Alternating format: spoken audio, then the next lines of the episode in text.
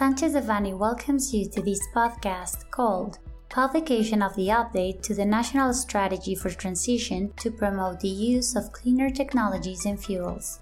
We remind you that this material is only informative and cannot be considered legal advice. For more information, please contact our lawyers directly.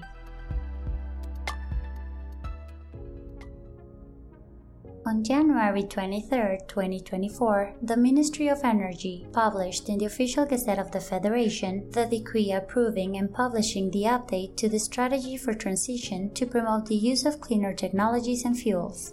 This is in accordance with the provisions of the Energy Transition Law, which empowers the Ministry of Energy to lead and coordinate the country's energy policy through planning instruments, including a transition strategy to promote the use of cleaner technologies and fuels. The strategy is considered the guiding instrument for the national long term and medium term energy policy through triennial updates. It must 1. Establish the country's goal for clean energy and energy efficiency.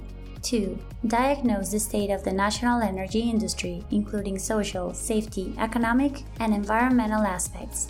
And 3. Propose solutions to identified problems and achieve defined goals. This is in line with international goals and commitments on climate change. The first version of the strategy was published in 2016, and the second update took place in 2020. In accordance with the triennial obligation to update the strategy, the agreement was published in the Official Gazette of the Federation on January 23, 2024. In terms of environmental sustainability, the primary goal of the strategy is to promote the sustainable use of clean energies and the electric industry in the medium and long term. The strategy aims to set goals and a roadmap for their implementation, promote the reduction of greenhouse gas emissions originating from the electric industry, and reduce under economic viability criteria dependence on fossil fuels as the primary source of energy. This is while maintaining the competitiveness of productive sectors to reduce the impact of climate change, in accordance with the levels and objectives established in the General Law on Climate Change.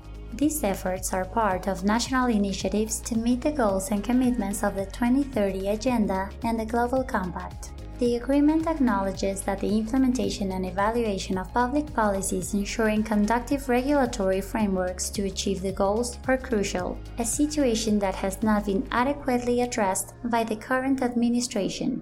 It is also recognized that it is essential to identify obstacles to the full and complete development of clean energies to promote energy generation from solar and or wind sources. This involves driving and regulating various technological advancements, such as electrical energy storage, smart grids, and alternative energy sources. In fact, the agreement states that there are currently various obstacles to the full and complete development of clean energies, including economic, technical, regulatory, social, and even other environmental factors such as changes in ecosystems and biodiversity loss. Likewise, the following action lines are recognized regarding the country's main activities to achieve the proposed medium and long term goals to transition to a sustainable energy sector through energy savings and efficient use.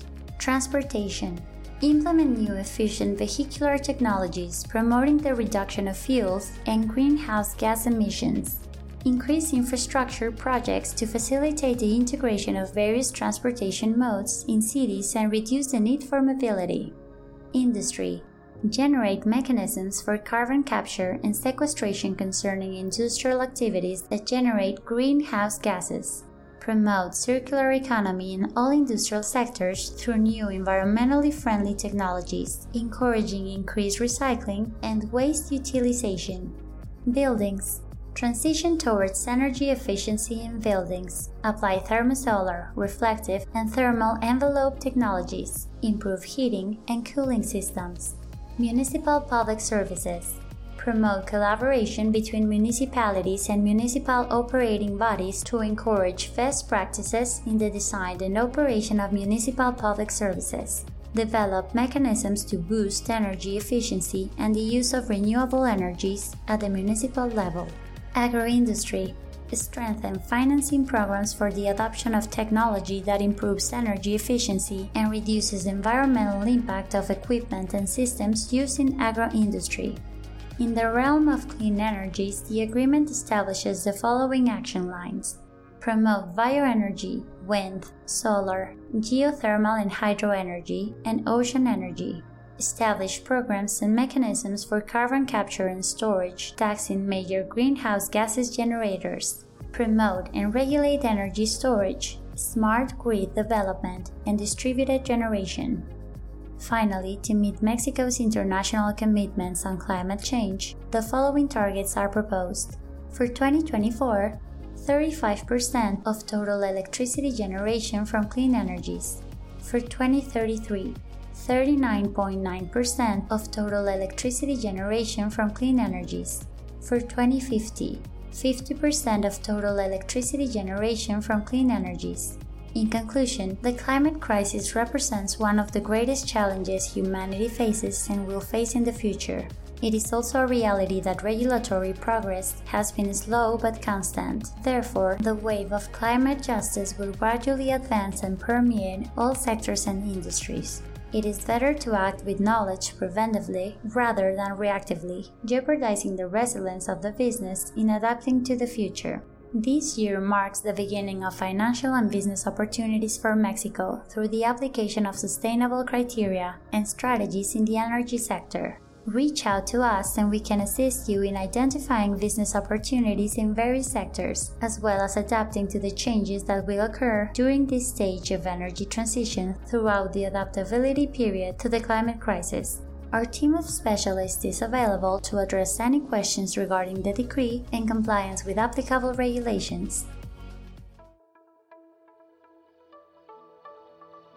This content was prepared by José Antonio Postigo Uribe, Georgina Gutiérrez Barbosa, Max Ernesto Hernández Arnú, Tania Elizabeth Trejo Galvez, José Enrique Cruz Lozano, and Jesús Alonso González Hermosillo, members of the Energy Industry Group. For any questions or comments on this material, please contact us directly or visit our website, sanchezdevani.com.